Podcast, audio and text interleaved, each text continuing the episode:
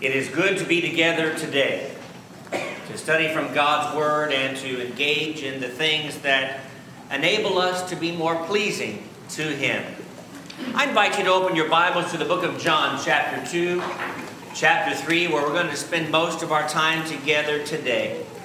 We are thankful for your presence and thankful for the fact that you've chosen to be here and to engage in these spiritual traditions that, as we talked about in our Bible class this morning, are things that our earliest brothers and sisters did thousands of years ago when they engaged in the worship of God on the first day of the week, which is truly His day. We're thankful for so many who are here this morning that maybe we haven't seen in a while, as Brother Brian pointed out those who are traveling and those who have chosen to be with us. We welcome you to join us on any occasion as you truly are our honored guest. Recently, having a discussion with another brother in Christ, in fact, a couple of discussions come to mind just in the last two weeks. Thinking about individuals who may be at various points in their lives, particularly when they were younger, maybe struggled with their faith. And that that is not necessarily a cause for a three alarm fire. The idea being that all of us, at various points in our spiritual development, sometimes have to have progress in our faith, where we are working to figure out what is true and what is right and what we need to be doing. And I want us to talk about Nicodemus today, a character with whom we are likely familiar because of John chapter 3, as well as John chapter 19, as we read a few moments ago. We're indeed grateful for men like Nicodemus and the questions that he asked and the things that he was interested in. We hope to learn from him today. But going back to that discussion that I recently had with a brother or two in Christ, you may be here this morning and you may be questioning whether or not these things that we talk about are indeed true and right and important for us to be engaged in. You may say, well, that's important for you, but it's not important for me. You may be curious about Jesus, but not enough to actually submit to serve him and to apply the things that are taught in Scripture. We want to do everything we can to move you from curiosity to the point of allegiance to Jesus the Christ. When I think about Nicodemus, and I'm going to trust that you are somewhat familiar with Nicodemus, but if you're not, we're going to read from parts of the text together today. To me, it is an individual who involved himself in three steps or three stages of his spiritual development. The first of those was being exposed to Jesus. The second was a curiosity about Jesus. And the third is where he pledged his allegiance to Jesus. And when you think about those three steps, those three stages, those are the same steps or stages that we often go through today when we are exposed to the Savior we are then curious about what he means, and then we pledge our allegiance to him. I want us to start with this idea of being exposed to Jesus. You know, we live in a world that, because of technology, because of education, because of the ease of transport of one person or another person, that everyone knows about Jesus. But do we really follow Jesus is the question. And that's what we begin with this morning. When we think about exposure to Jesus with Nicodemus, we go back to the context of not just John chapter 3, but go back to John chapter 2. And we are familiar with the fact that Jesus had just performed his first recorded miracle. And here in John chapter 2, verses 1 through 12, he turns water into wine at the wedding feast in Cana of Galilee. And this was certainly something that was important and something that verified the authenticity of Jesus the Christ and his ability to do miraculous things. Then, if you drop down to about verse 13, Jesus cleanses the temple, and in doing so, powerfully predicted his resurrection with this temple cleansing. And then in verses 23 through 25, before we get into the heart of our text together today, it says that when he was in Jerusalem and at the Passover during the feast, many believed in his name when they saw the signs which he did. But Jesus did not commit himself to them because he knew all men and had no need that anyone should testify of man, for he knew what was in man. It is then we get into chapter 3, the heart of our text together today, where we read about Nicodemus. Begin reading with me in chapter 3 and verse 1, where it says, There was a man of the Pharisees named Nicodemus, a ruler of the Jews. This man came to Jesus by night and said to him, Rabbi, we know that you are a teacher come from God, for no one can do these signs that you do unless God is with him. Jesus answered and said, Most assuredly, I say to you, unless one is born again, he cannot see the kingdom of God. Nicodemus said to him, How can a man be born when he is old? Can he enter a second time into his mother's womb and be born? Jesus answered and said, Most assuredly, I say to you, unless one is born of water and the Spirit, he cannot enter the kingdom of God. That which is born of flesh is flesh, what is born of the Spirit is spirit. Verse 7 Do not marvel that I said to you, You must be born again. And so we look at this particular text and we think about this concept of being exposed to Jesus.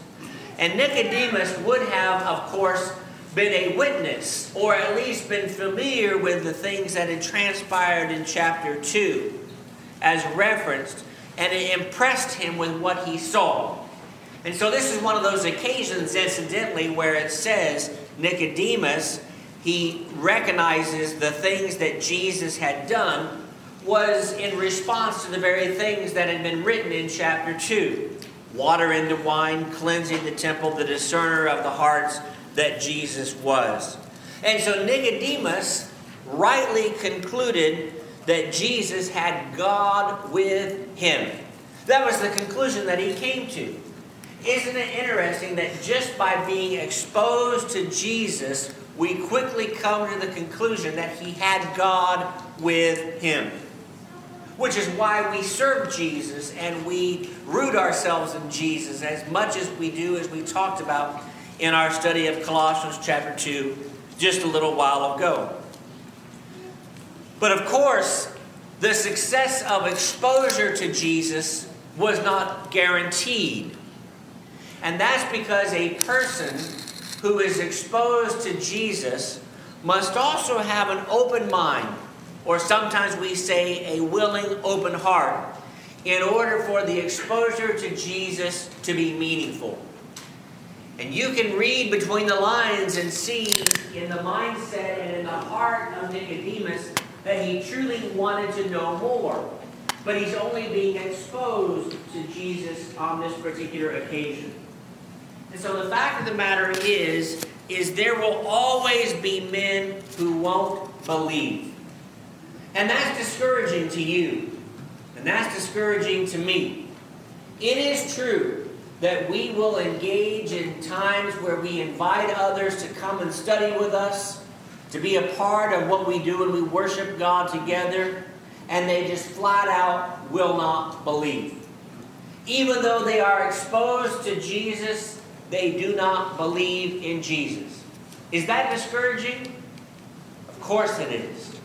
That is discouraging when you're doing everything you can, especially someone that you know well, that you've invested time in, that you've invested your resources in. Maybe even you've invested your treasure in. You're trying to teach them and to show them an example of what it means to be a child of God. And there are men and women who just will not believe. We cannot give up. One of Satan's greatest tools that we sometimes talk about is that of distraction and discouragement. Where he uses those tools to distract us from doing good and discourage us because we're not being successful in reaching people for the cause of Christ. A person, of course, must have someone who will teach him about Jesus. And that's what Romans chapter 10 talks about. How will they hear without a preacher? How beautiful are the feet of those like you, me, all of us who are going about the business of trying to share the gospel message with others. We want others to be exposed to Jesus. But if a person is only exposed to Jesus, is that enough? And the answer is, of course, no. Because once a person is exposed to Jesus, like Nicodemus was here in John chapters 2 and chapter 3, we want them to grow to a place of curiosity about Jesus, or stage number two. Nicodemus's curiosity isn't surprising. In verse 2, Rabbi, we know that you are a teacher come from God, for no one can do these signs that you do unless God is with him. We appreciate the fact that Nicodemus would have been familiar with false messiahs. Because you remember that when Jesus came and he started preaching, even before, when John the Baptizer was paving the way for Jesus, that individuals, some would have been quite skeptical about the notion of a Messiah coming because they had heard about, oh, yes, this Messiah has come and this Messiah has come. Even Gamaliel said, We have had other people who have come and testified that they are the ones who are of God. But only Jesus is the one who does these miracles and does these wonder signs and is able to discern the hearts of men as outlined in John chapter 2. There were, it seems to me, two possible responses to Jesus' statement in verse 3. Most assuredly, I say to you, unless one is born again, he cannot see the kingdom of God. That is a statement of truth that will probably lead to one of two responses. And the first is what most people refer to, and that is they say, okay, whatever. And then they move on when they're talking about things that do not matter of a spiritual consequence. Isn't it true that the majority of the time that we are engaged in discussions with others, that that's the kind of response we get? We're talking about spiritually important things. And they say, okay, whatever. You just must be one of those Christian folk, one of those churchgoers, people who are not about life on this earth, whatever that may mean. But the fact of the matter is, is we are seeking individuals who are seeking Him. We are looking for men and women who are looking for Him. We are the individuals who are indeed following in the example of, the, of Paul and Peter and James and John and even Jesus himself, who said, Come to me, all you who labor, and I will give you rest. We are trying to direct people to him, which is why we're searching for people who say, But how? How can that happen? You know, if Nicodemus would have responded with, Okay, whatever this chapter would have been much different, would it not? But chapter 3 develops into this wonderful dialogue between Jesus and Nicodemus because of his curiosity about Jesus. And the fact is, is after yet more questions, Jesus continues to explain what it means to be born again. Drop down to verse 9. How can these things be? Nicodemus asks. Jesus answered and said, Are you the teacher of Israel, and do you not know these things? Most assuredly, I say to you, we speak what we know and testify what we have seen, and you do not receive our witness. Drop down to about verse 16. For God, in the most quoted and well known verse of the New Testament, so loved the world that he gave his only begotten Son, that whoever believes in him should not perish but have everlasting life. For God did not send his Son into the world to condemn the world, but that the world through him might be saved. Then drop down to verse 20. For everyone practicing evil hates the light and does not come to the light, lest his deeds should be exposed. But this is continuing to be the discussion, the, the conversation that both Nicodemus and Jesus are having. He who does the truth comes to the light that his deeds may be clearly seen that they have been done in God. You know what's interesting about the account of Nicodemus? You know what jumps out to me, among, among other things? Is the fact that we're done hearing about Nicodemus for a while. Go back to the scripture reading in John chapter 19, which we'll get to in just a few moments. The fact is, is we need to appreciate that Nicodemus was exposed to Jesus and he was then curious about him. The fact is, is Scripture doesn't record his choice, but it is clear that he, at the very least, continued in his curiosity about Jesus, as referenced later in the text. In fact, the teachings of Jesus continued to make the Jewish authorities and the religious leaders of the first century quite angry. But Nicodemus was the one who stood up for Jesus. Turn over just a couple of chapters to John chapter 7, beginning in verse 45. John chapter 7 and verse 45. The Bible reads that the officers came to the chief priests and Pharisees who said to them, Why have you not brought him? Why are we not dealing with this character, Jesus of Nazareth? He is a troublemaker. The officer said, No man ever spoke like this man. Apparently, they had been exposed to Jesus as well. The Pharisees answered and says, Are you also deceived? Have any of the rulers or the Pharisees believed in him? We know, yes, there are individuals who are Pharisees, who are religious leaders, who are slowly but surely being exposed to Jesus and are now expressing their curiosity about him. Verse 50 Nicodemus, parentheses, he who came to Jesus by night, being one of them, said to them, Does our law judge a man before it hears him and knows what he is doing? The answer is said to him, are you also from Galilee? Search and look, for no prophet has arisen out of Galilee. The fact is, is we need to appreciate that when they're talking about the law, when they're talking about Jesus, when they're talking about prophets, Nicodemus was familiar with that law. Deuteronomy chapter 1, verses 16 and 17, which we just recently studied in our Wednesday night Bible class, talks about the idea of having witnesses and giving someone the opportunity to defend himself when he has a charge laid against him. And let's also acknowledge that Nicodemus, on this occasion, not just in chapter 3, not just in chapter 19, but here in the middle in chapter 7, his curiosity could have gotten himself into trouble with the religious leaders of the first century. Which brings out a clear and present application for us together today. And that is is it not true that sometimes our curiosity after being exposed to Jesus could very well be coupled with fear? Go back to John chapter 19 and read there in verse 38 where we find that Joseph of Arimathea, being a disciple of Jesus, but secretly for fear of the Jews, asked Pilate that he might take away the body of Jesus. And, verse 39, Nicodemus, who at first came to Jesus by night, also came bringing a mixture of myrrh and aloes, about a hundred pounds.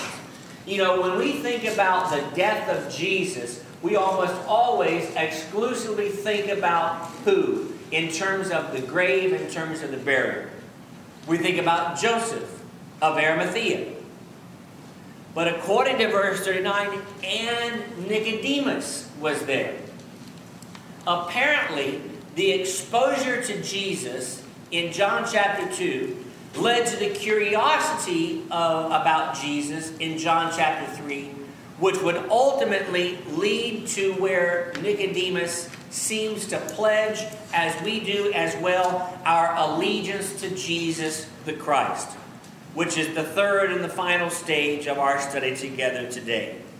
Because once the decision is made to serve Jesus, to serve Christ, it leads to an incredible allegiance to Him. Here in John chapter 19 and verse 38, it says, Joseph of Arimathea, being the disciple of Jesus, he went and asked for the body. Nicodemus also approached. And then notice the, the, the pronouns in verses 40 through 42. It says, they took the body of Jesus. It says in verse 41, there was a garden in the garden tomb in which no one yet been laid. Verse 42, there they laid Jesus. Who's the they?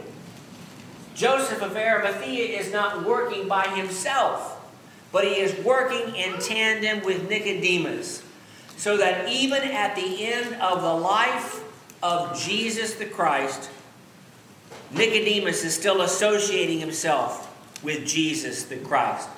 You see, he's moved from being exposed to Jesus to a place of curiosity about Jesus to a place where he says, I will be allegiant to Jesus the Christ. And it also seems to me that being a part of the burial of Jesus was a testimony to Nicodemus's desire to be with Christ. I'm not sure that Nicodemus ever fully got the message while Jesus was alive. Again, the Bible doesn't record it, with the exception of chapters 3, 7, and 19 in the Gospel of John. But it seems to me that it is clearly evident at the conclusion of the life of Jesus that Nicodemus has moved from just a place of exposure, just a place of curiosity, to a place where he says, I will follow this Jesus and I'm willing to put myself in a place of danger and a place where I can lose friends and lose influence and lose family members because of my allegiance to Him. And the other thing that we need to appreciate is that the uncertainty and fear of Nicodemus has now given way to a certain kind of certainty and boldness. After all, he first came to Jesus by night. That is not there just to remind us of John chapter 3 or John chapter 7, but it seems to me to remind us of his timidity associated with serving Jesus at the beginning.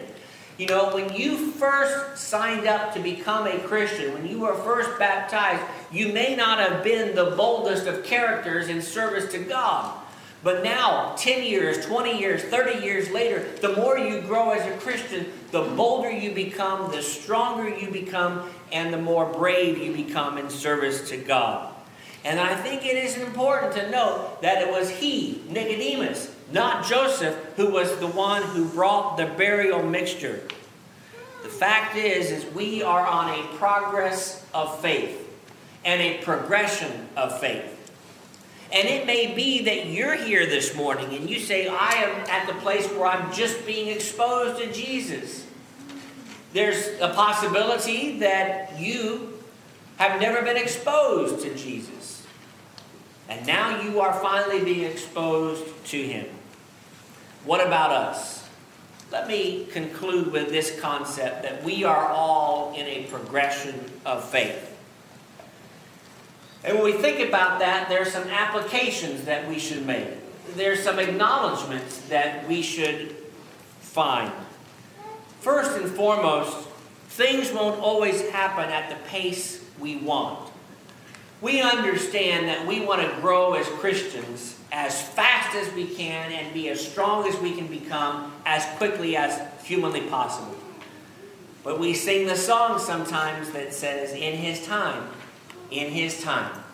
And that's true when God is working in the world around us, and that's true when God is working in our own individual lives. That's true not only for ourselves, but it is also true for those that we are trying to teach. So if you're trying to teach someone, you're trying to influence someone, and maybe they're not working at the pace you want them to work, maybe they're not changing in the ways that you want them to change, be patient. That's tough for us because we want to be able to teach someone and baptize them the next day, if not that very day.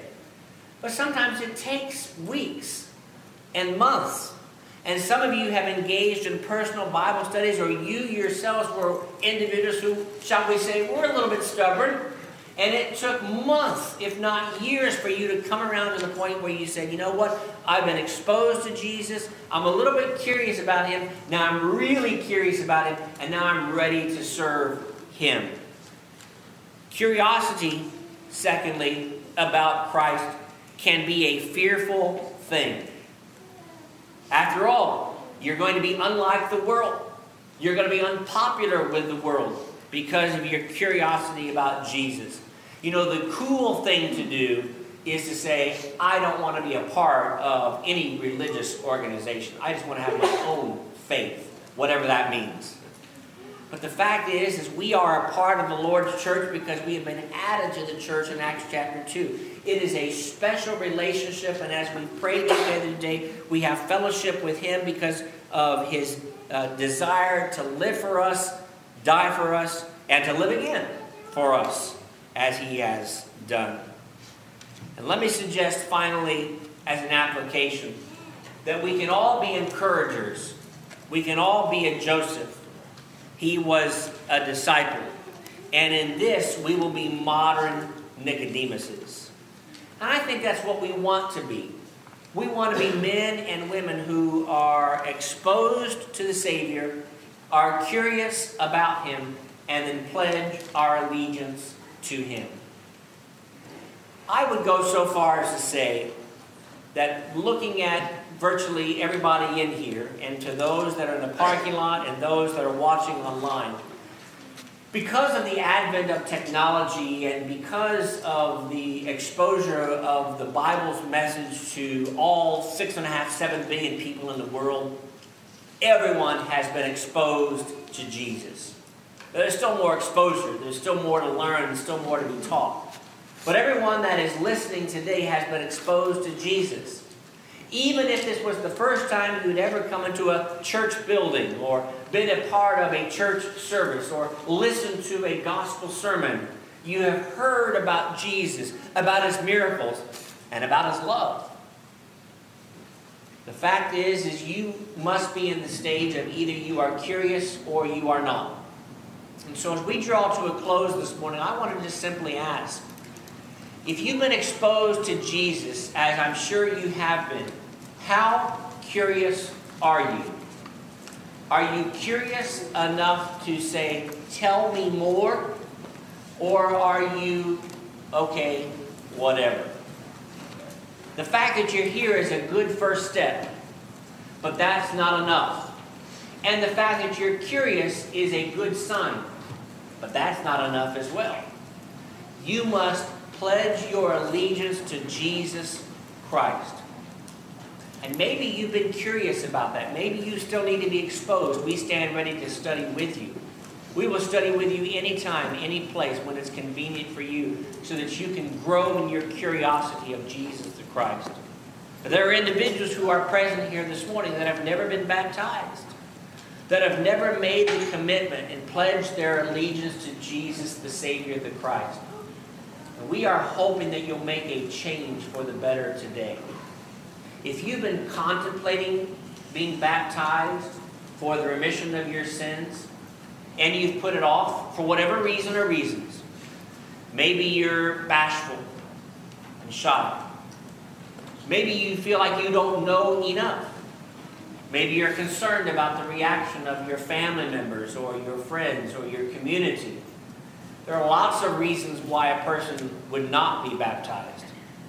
There's one key reason why a person would be because he's been exposed and curious about Jesus and ready to be allegiant to him, like Nicodemus and Joseph and Peter and James and Paul and John and all the others who followed. And like so many who are here this morning. Perhaps you're here this morning and you are a child of God and you are not living correctly. And you need to make some sort of correction in your life we would welcome an opportunity to help you to make the change and re expose you to Jesus by studying with you and praying with you as well. Will you pledge your allegiance to Jesus today by being baptized? Again, there are those who need to do so. We hope that you will before it is too late. And if we can help you or encourage you in any way, let us know. while together we stand and while we sing.